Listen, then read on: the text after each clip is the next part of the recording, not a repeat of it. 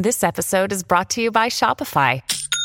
Forget the frustration of picking commerce platforms when you switch your business to Shopify, the global commerce platform that supercharges your selling wherever you sell. With Shopify, you'll harness the same intuitive features, trusted apps, and powerful analytics used by the world's leading brands. Sign up today for your $1 per month trial period at shopify.com/tech, all lowercase. That's shopify.com/tech.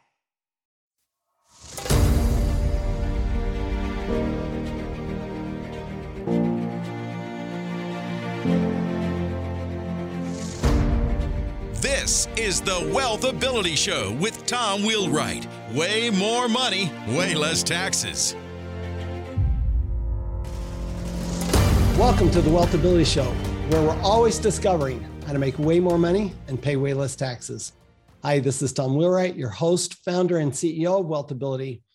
So artificial intelligence is big in the news right now. People are worried about it. People like Elon Musk have warned about it. Bill Gates has warned about it. And I have to wonder, is this a huge something to fear, or is this something to embrace? Is this something that we can use in our business? Is this something that we need to, our jobs are going to go away? Exactly where is AI going to take business and investing into the future? And today we have a very special guest, Martin Ford, who's one of the absolute worldwide experts on artificial intelligence, just released a book, Rule of the Robots. And Martin, it is absolutely an honor and a privilege to have you on our show. Well, thank you very much for having me. So if you don't mind, just give us a little of your background and how you got into the artificial intelligence space. Okay. My background was in computer engineering, and I worked as an engineer doing both hardware and software design for many years. I ran a small software company, but around 10 years ago or so, I began to notice, even in my own business that I was running, the impact that these technologies were having. And in particular, I became interested in the potential impact on the workforce, on the potential for a lot of jobs to be automated. And that's when I wrote my first book on this subject. And I've written now 4 books, one of which is comprised of interviews with some of the top people in the field. But basically all the books focus on artificial intelligence and robotics and its impact on society and on the economy. And that's sort of the area that I've kind of focused on.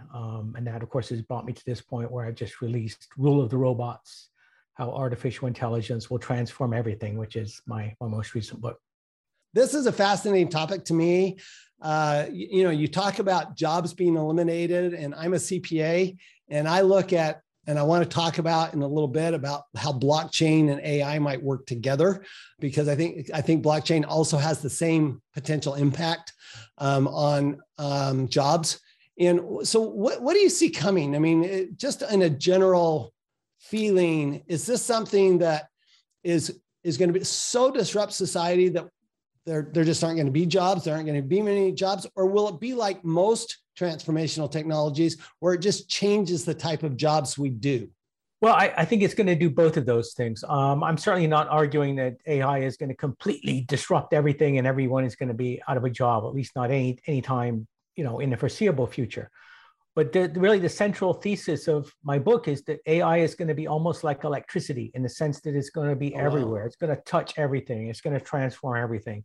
And it's certainly not all negative. I mean, we tend to focus on the challenges that come with it, but there are going to be enormous positive impacts as well, and opportunities associated with artificial intelligence. I think that, in fact, it's going to be a technology that's indispensable to us in terms of meeting a lot of the challenges that we face. It's going to, jumpstart innovation, scientific research, medical research. Areas like this are going to get a huge boost from AI.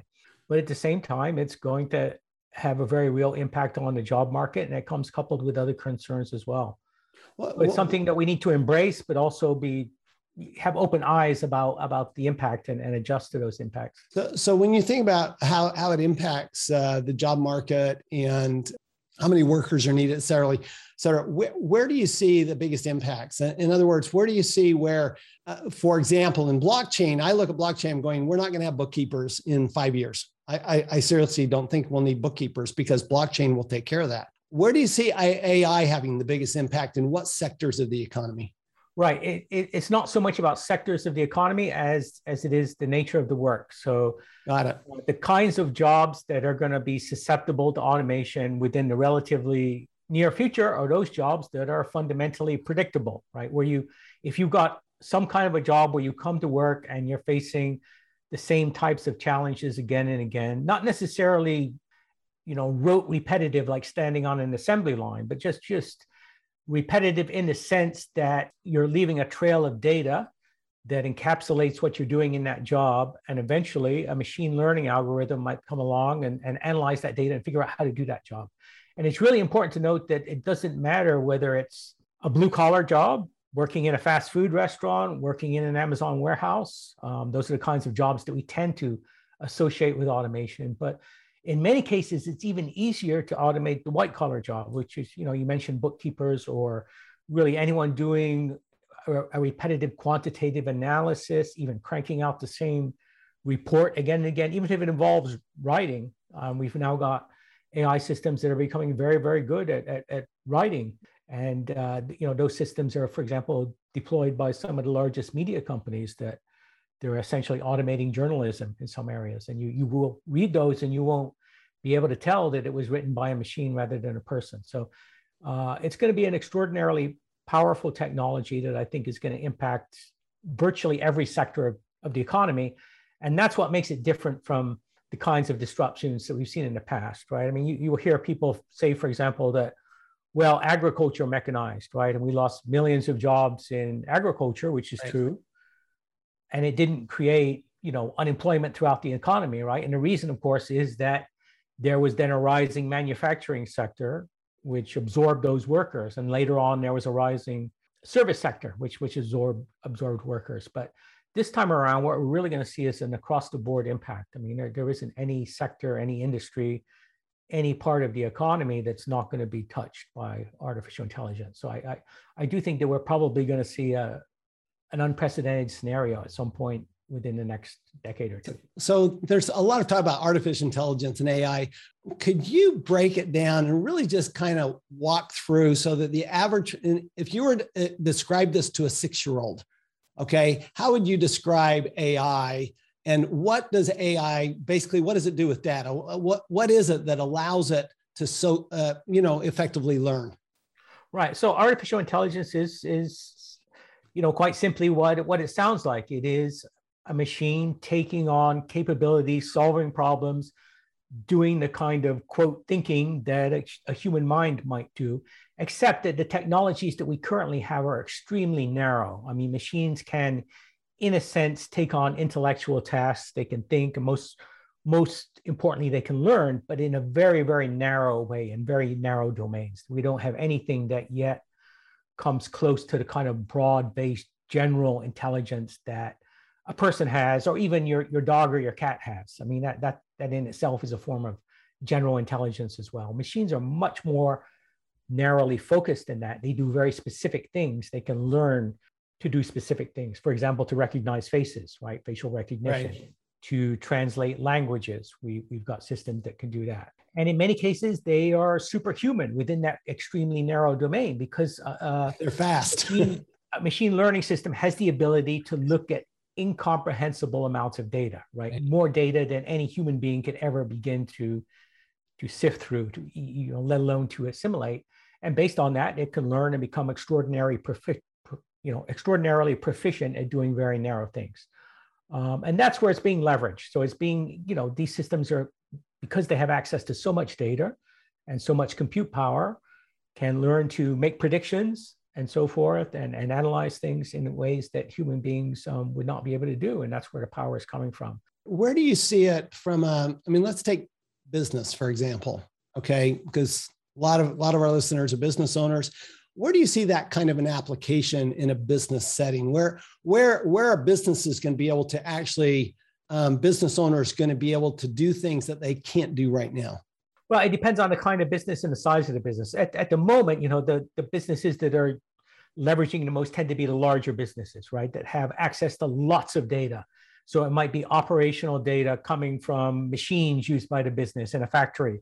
And you can use artificial intelligence to analyze that and to improve operations. For example, Google uses artificial intelligence to manage the power usage within its cloud computing facilities, because these are massive facilities with lots of data. You can, do the same thing with financial data and so forth. So the businesses that are best positioned to use this right now tend to be those that have some scale and lots of data. Do you think it'll give us some predictive ability? So do you think it will actually be able to assimilate data and be able to predict what we ought to be doing in the future? Or do you think that we'll still need humans for that? No, I mean, definitely prediction is one of the things that AI is best at, but again, within narrow domains, right? Not sitting back and thinking holistically about the whole future of the world, but prediction, making very, very specific predictions.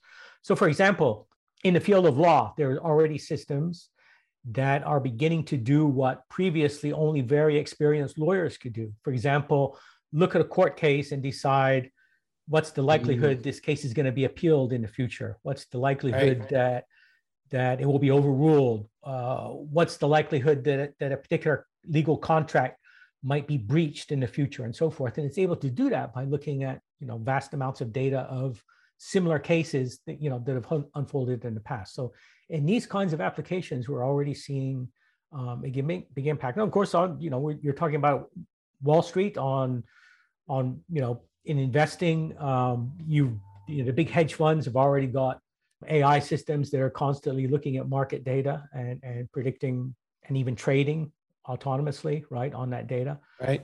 So it's definitely being leveraged in important ways. So what are you most concerned about when it comes to, the rise, the rule of the robots? What causes you the biggest concern? Well, the concern that I've been most focused on is the potential for a lot of jobs to disappear. And as I said before, we're primarily focusing on those kinds of jobs that are predictable, where someone is doing the same kinds of things again and again.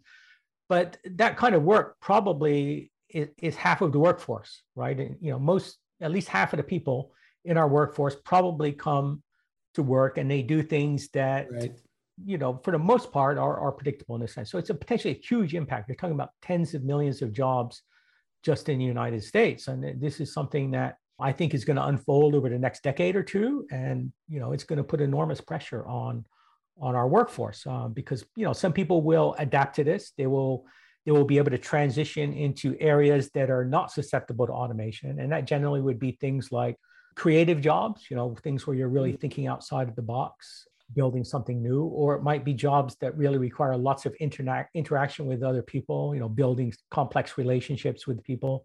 Again, this is something that machines are beginning to do, but it will be a long time before they can do that. When you need mealtime inspiration, it's worth shopping Kroger, where you'll find over 30,000 mouthwatering choices that excite your inner foodie. And no matter what tasty choice you make, you'll enjoy our everyday low prices, plus extra ways to save, like digital coupons worth over $600 each week. You can also save up to $1 off per gallon at the pump with fuel points. More savings and more inspiring flavors make shopping Kroger worth it every time. Kroger, fresh for everyone. Fuel restrictions apply. At Evernorth Health Services, we believe costs shouldn't get in the way of life-changing care, and we're doing everything in our power to make it possible. Behavioral health solutions that also keep your projections at their best? It's possible. Pharmacy benefits that benefit your bottom line? It's possible. Complex specialty care that cares about your ROI? It's possible. Because we're already doing it. All while saving businesses billions. That's Wonder made possible. Learn more at evernorth.com/wonder.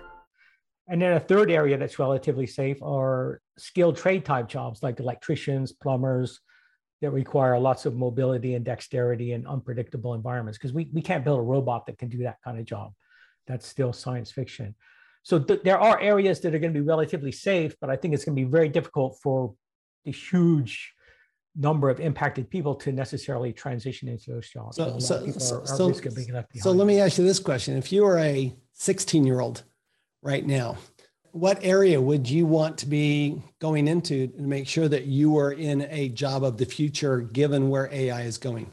Right. I mean, I think one of the most important things is to focus on something that you genuinely are passionate about, that you enjoy, because that's going to improve the chances that you're going to be very good at it. Because I mean, what we're going to see, you know, it's not just about occupations being impacted. It's about the jobs within occupations. I mean, in the future, there will still be accountants, but a lot of the accounting work and the bookkeeping work, you know, as you've mentioned, is going to disappear. But there still will be roles for people in that occupation, in that profession, that are doing more creative things, that are working with clients, that are building relationships and so forth. Those are the kinds of jobs that are going to be safe. But if you're the person that is just sitting in front of a computer, doing routine manipulation of data, and that's it, then you're definitely going to be, you're going to be vulnerable to automation in a relatively near future. And you mentioned want to avoid that kind of thing.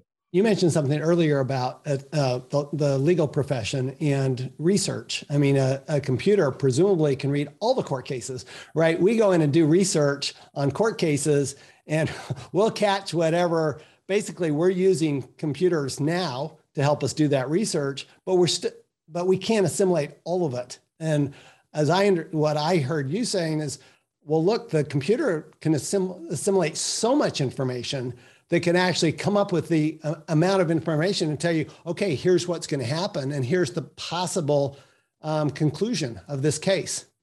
Right, exactly. So if you want to be a lawyer, if you're a young person and you're thinking you would like to be a lawyer, you want to position yourself so you're working in a courtroom, you know, doing something dynamic, arguing cases, coming up with new legal strategies, or working directly with clients to build relationships.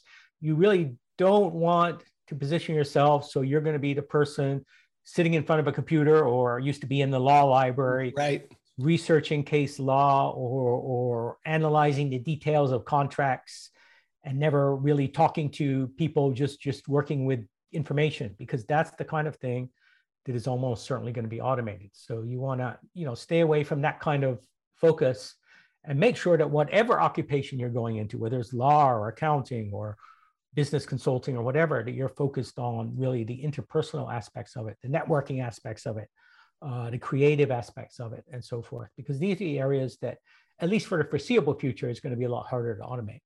Well, you're speaking my language. I've been telling accountants this for years, that they're in grave danger of losing 80% of what they do, and that we need to start talking about looking at more creative things to do and being at. But what I see from AI, and I'd like your take on AI as it combines with blockchain, because blockchain is is really the audit mechanism to make sure things are accurate. And when you combine those two together, what do you see will be what kind of tools do you think we're going to have in the business environment in the future?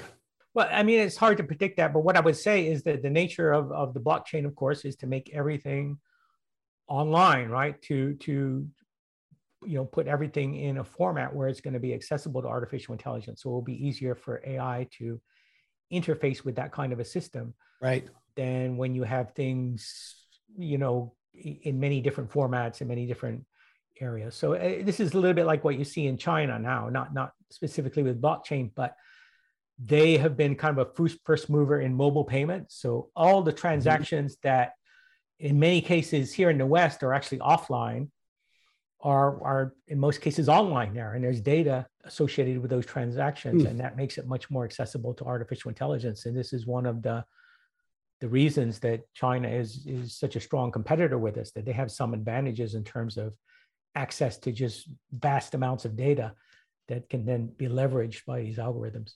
Do you see it giving, for example, business owners, tools where before they might have to spend even hundreds of thousands of dollars on consultants to give them data, that now it will be at their fingertips, and they'll have an analysis tool, and then the accountant could come in and analyze and say, okay, now here's what you can do next with it? Or do you think we'll actually go beyond that, where it will actually tell the business owner what they should do next? Yeah, I mean, I think both of those are possible. And I think one thing, as I said earlier, right now what you see is that the primary beneficiaries of this technology are large companies, because they have lots of data and they also have the expertise to take advantage of it. But that is going to change for sure. The tools are going to become much more accessible. Already, there are many artificial intelligence applications available in cloud computing, right? And most businesses, even smaller businesses, are leveraging that. And those tools are going to get better and easier to use. So they'll deliver all kinds of capabilities, potential to automate work within your business, to automate a lot of these issues, to use these tools to make predictions, to analyze the data that you have and so forth. So I think it will be actually a boon to small businesses as well, eventually, to make them more efficient, to offer them more capability. So it is very important for every business owner at every level to be familiar with this technology, because I think within the next decade, as I said, it's going to be like electricity, right? And in the same sense, you wouldn't run a business that wasn't connected to the electrical grid, right? That would be, suicidal. Right. In the same way, you're going to have to utilize the AI resources that are out there, and they will become much more accessible and much more affordable and easier to deploy. Hey, if you like financial education the way I do, you're going to love Buck Joffrey's podcast. Buck's a friend of mine. He's a client of mine. He's a former board certified surgeon, and he's turned into a real estate professional. So he has this podcast that is geared towards high paid professionals. That's who he's geared towards. So if you're a high paid professional, you're going, look, I'd like to do something different with my money than what I'm doing. I'd like to get financially educated. I'd like to take control of my money and my life and my taxes. I would love to recommend Buck Joffrey's podcast, which is called Wealth Formula Podcast with Buck Joffrey. I hope you join Buck on this adventure of a lifetime.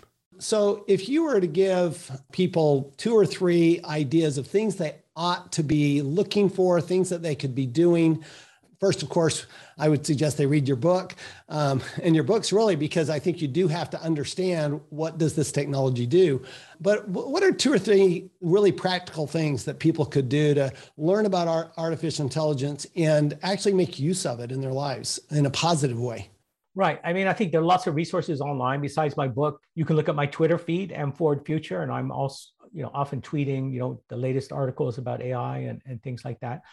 If you're interested in going further than that, there are online courses available for free. You can actually learn about the technology if you want to delve into the details. I'm not sure it's necessary for most people to go that far, but you definitely should keep up with it, understand the latest news in AI and how it's moving, and also the issues that we all need to be focused on. I've talked a lot about the potential for jobs to be automated, and everyone needs to position themselves within their career, I think, to make sure that they're well adapted to that. And then there are also a lot of other issues as well that are important that I also discuss in the book.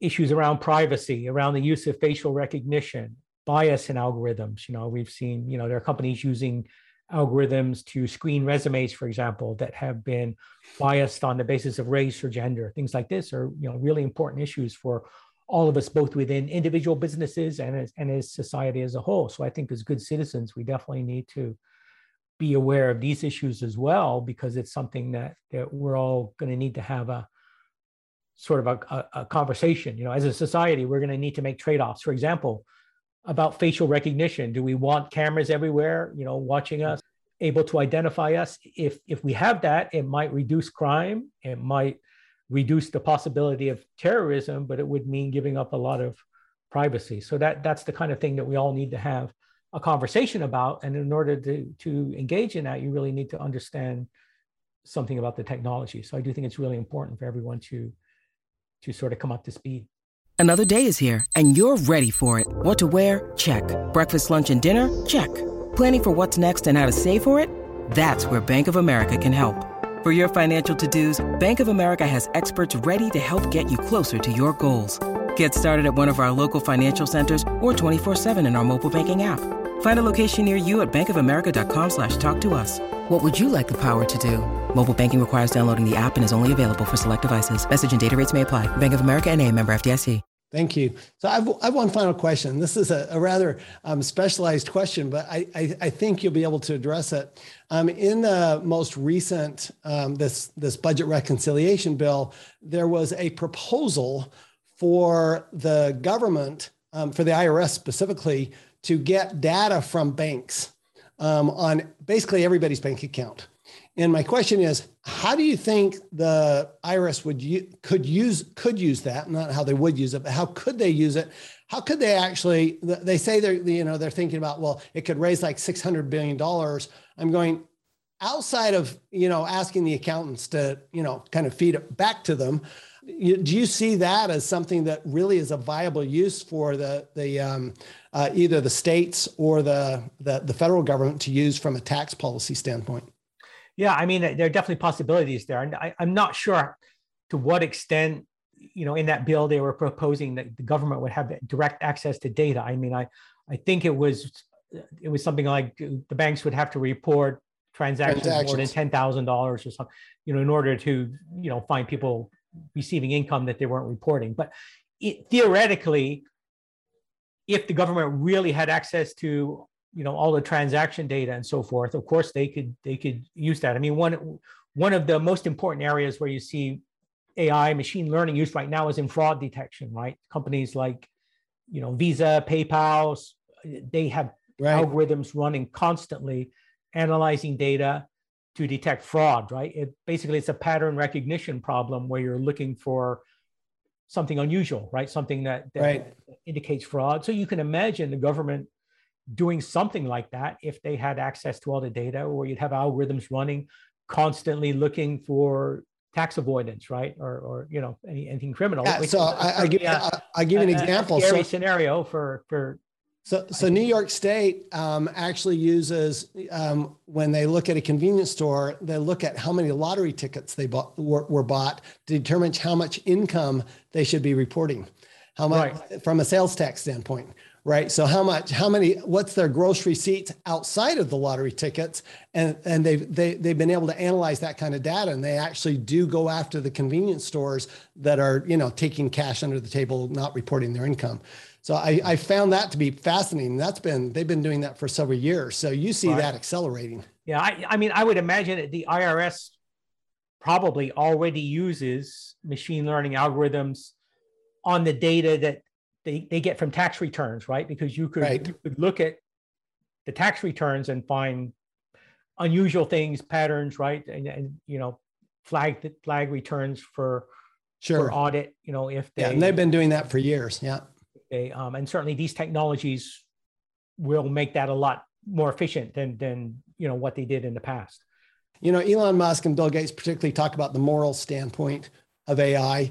And it's interesting to have Elon Musk talk about it because he uses AI so much in his cars, right? So what do you think should be what should be the restrictions on it? What should it be used for? What shouldn't it be used for? Well, I think AI definitely needs to be regulated in terms of specific applications, right? So if it's being used in medicine, of course, then, the FDA will probably regulate it. If it's used in self-driving cars, then the Department of Transportation will be there to regulate it.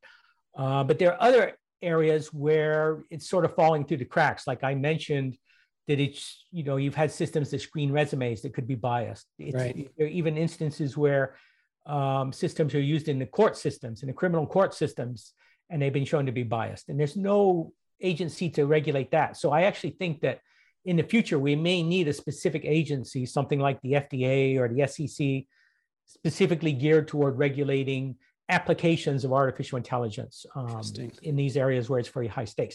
But that doesn't mean I would say we want to regulate the technology itself or research into it, because I think, again, this is an indispensable technology that we're going to need in order to solve problems like climate change, right? Because we need a lot of innovation in many areas to solve these problems. We definitely don't want to, slow the advances down, because we need that innovation, and because that would definitely also put us at a disadvantage, for example, to China, right? Which is, we're really in a race. Who already uses facial recognition everywhere. So. Right, exactly. So, we need to regulate the specific applications of AI where concerns have arisen, but we definitely need to embrace the technology itself. And at the same time, we need to find ways to adapt to the impact it's going to have on the job market. Awesome. Well, thank you, Martin Ford. The book is Rule of the Robots: How Artificial Intelligence Will Transform Everything. I'm a big believer in that, big fan of yours, Martin, and thank you so much. Again, it's if I got it right, MFordFuture.com? Yeah, .com, and also on Twitter, MFordFuture. Awesome. And thank you so much. And everybody, remember that we really have to stay ahead on this technology, because this is either going to be the worst thing in the world for us and put us out of work, or it's going to be the best thing in the world for us. And when we actually take the advantages that this is going to produce for us, we're going to make way more money and pay way less tax. We'll see you next time.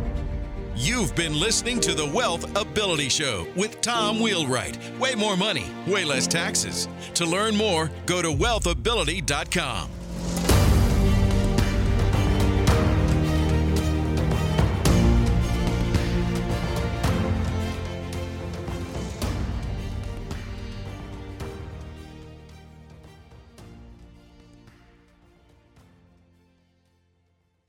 This podcast is a part of the C-Suite Radio Network.